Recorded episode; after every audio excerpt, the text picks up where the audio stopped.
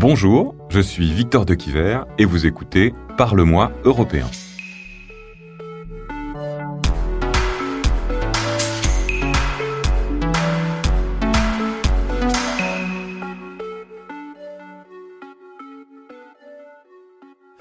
Très dépendant des technologies états-uniennes et chinoises et pour le moment, en fait, rien n'augure une amélioration dans les prochains mois, dans les prochaines années. L'Internet des objets, le frigo connecté, euh, la gamelle pour chat connectée, le bikini connecté, franchement, j'en ai pas besoin.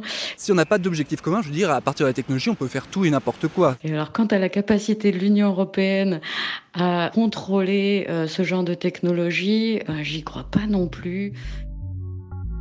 Épisode 7. L'Europe a-t-elle un avenir numérique? Course en ligne, télétravail, streaming, pouvons-nous encore imaginer nos vies sans les grands acteurs du numérique? Ces entreprises nous assistent chaque jour davantage dans notre quotidien, leur nombre d'utilisateurs s'envole, leurs bénéfices aussi, et les GAFAM, comme on les appelle, ont profité de la crise sanitaire pour conforter leur position économique. Mais comme leur nom l'indique, les Google, Apple, Facebook, Amazon et Microsoft ne sont pas européens. Pourquoi l'Europe est-elle à la traîne du numérique? Peut-elle encore rebondir? Y a-t-il des risques pour nos données personnelles? Le 16 juin dernier, l'économiste Philippe Dessertine était l'invité de l'émission 28 minutes d'Arte, et pour lui, l'Europe a mis du temps à comprendre que le numérique était un enjeu stratégique majeur l'État américain, il est très clair. Il est en train de considérer ces entreprises comme des porte-avions américains. Et c'est tout le problème européen. Nous n'y sommes pas. On n'a pas mis l'argent dedans. Ah. C'est-à-dire que les Chinois, eux, l'ont compris depuis un moment. Alors, à l'échelle l'Europe, c'est tous les chefs d'État européens, c'est l'Allemagne et la France notamment, qui sont tellement en train de regarder le monde d'avant, l'industrie d'avant. Je suis désolé, dans cette crise, c'est Ah oui, vous voulez dire l'automobile ou la sidérurgie et pas le monde d'après. Exactement. Je vous ai jamais vu aussi remonter. Hein. Ah oui,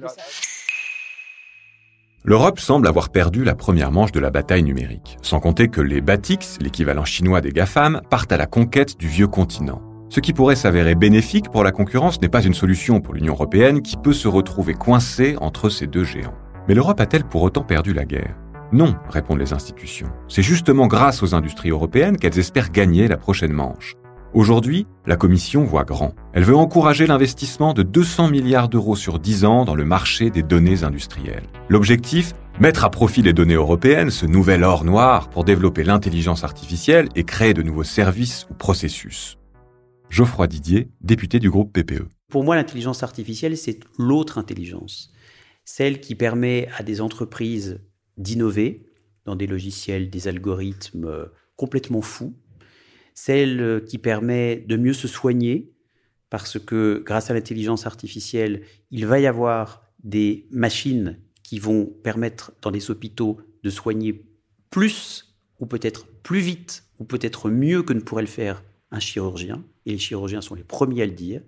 Peut-être aussi mieux se protéger, parce qu'avec les technologies, par exemple, de la reconnaissance faciale, nous pourrons identifier, nous pourrons prévenir la commission de certains crimes et de certains délits, et nous en avons besoin.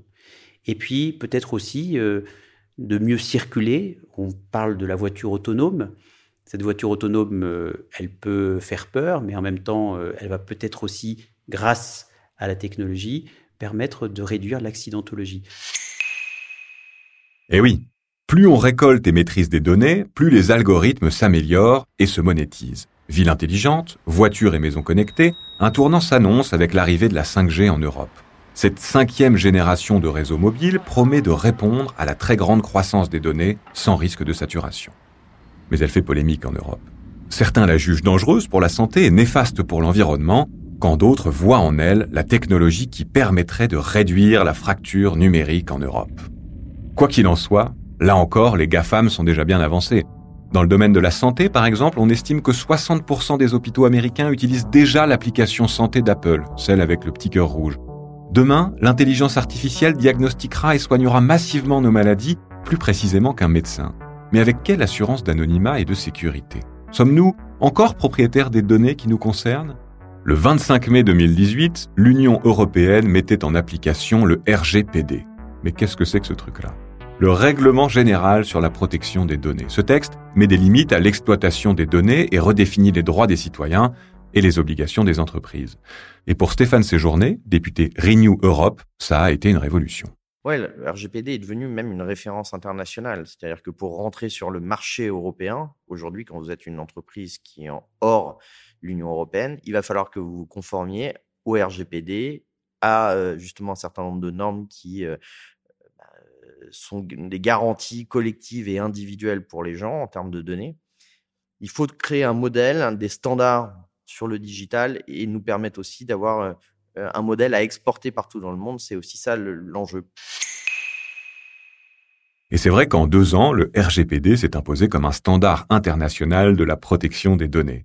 Il a notamment inspiré l'État de Californie dans l'écriture de son propre texte. Reconnaissons-le, l'Europe a joué ici un rôle important. D'un côté, elle a su agir pour mieux protéger les ressortissants européens, et en se mettant collectivement d'accord, elle a su faire évoluer les pratiques ailleurs, sur la scène internationale. Mais certains citoyens ne sont pas rassurés pour autant. Je m'appelle Charles Thibou, je suis chercheur associé à l'IRIS et je suis doctorant euh, à l'université Paris 1 Panthéon-Sorbonne en sciences politiques. Quand vous regardez en fait les entreprises qui euh, aujourd'hui euh, gèrent, ces données, traitent ces données et en, tirent de l'information, hein, l'information ça reste quand même le nerf de la guerre depuis de tout temps, ce sont les entreprises américaines en particulier et les entreprises chinoises.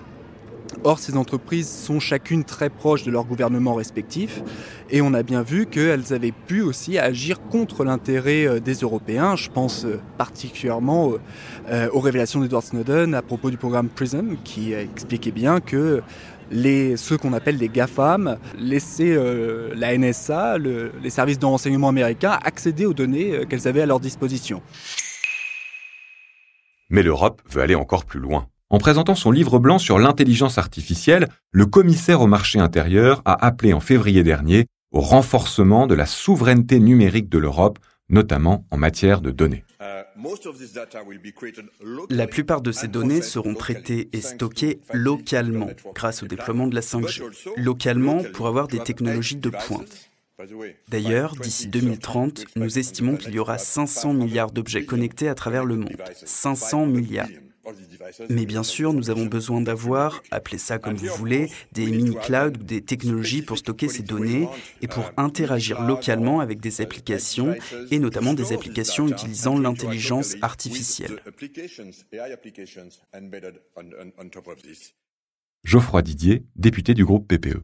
La Commission européenne a commencé à travers un livre blanc à travailler sur l'intelligence artificielle.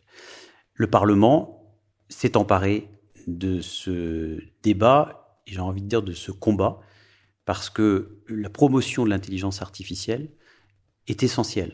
C'est-à-dire, un, promouvoir ces technologies très avancées pour euh, aider les entreprises européennes et notamment françaises à être beaucoup plus compétitives dans la mondialisation où il y a une concurrence acharnée avec la Chine et les États-Unis qui ont pris beaucoup d'avance.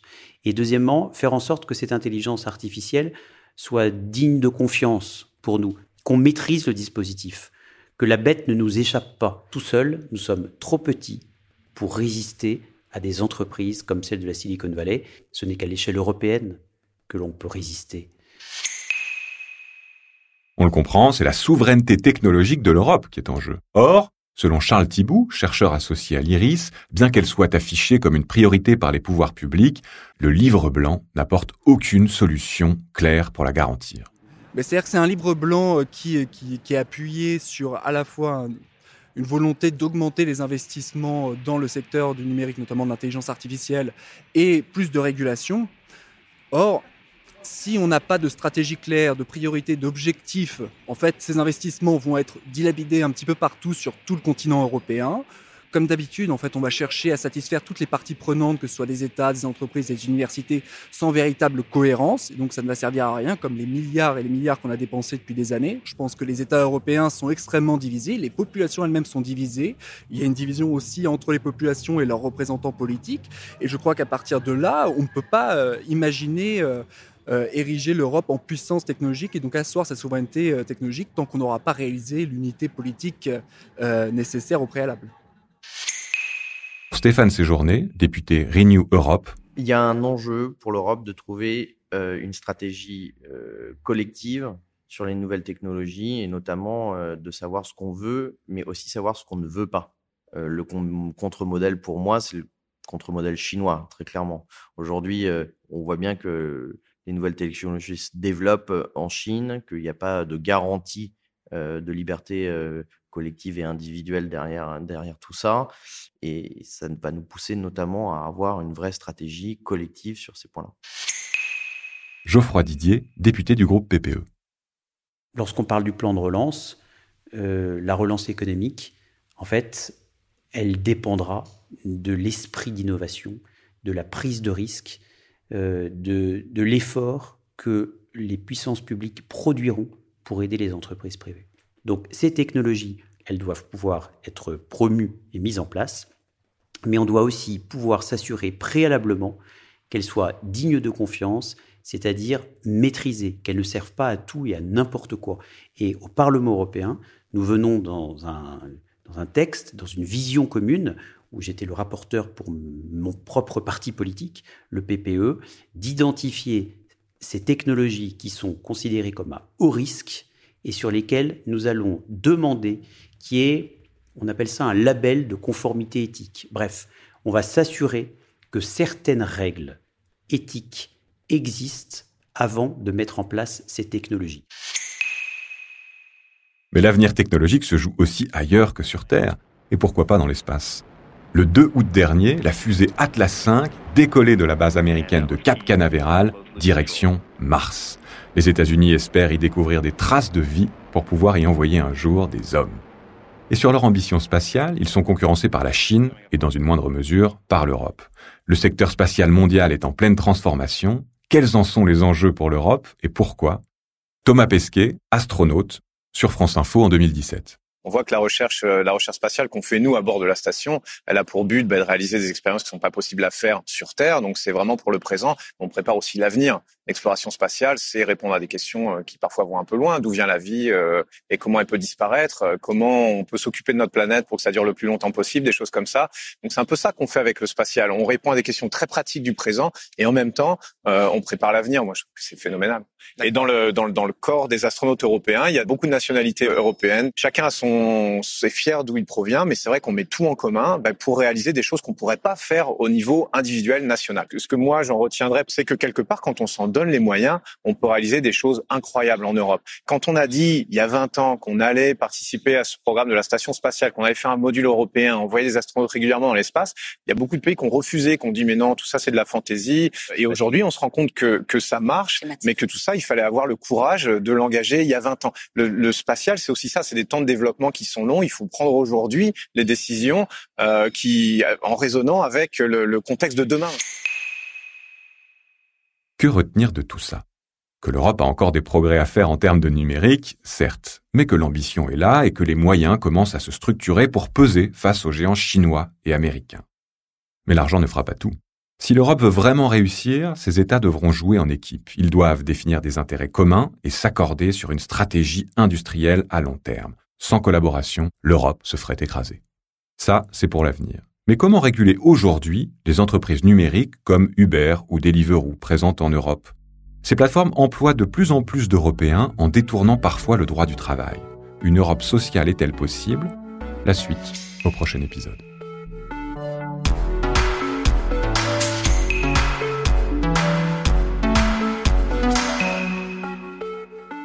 Parle-moi européen, un podcast produit par Bababam pour le Parlement européen, présenté par Victor de Quiver et préparé avec Quentin Tenot.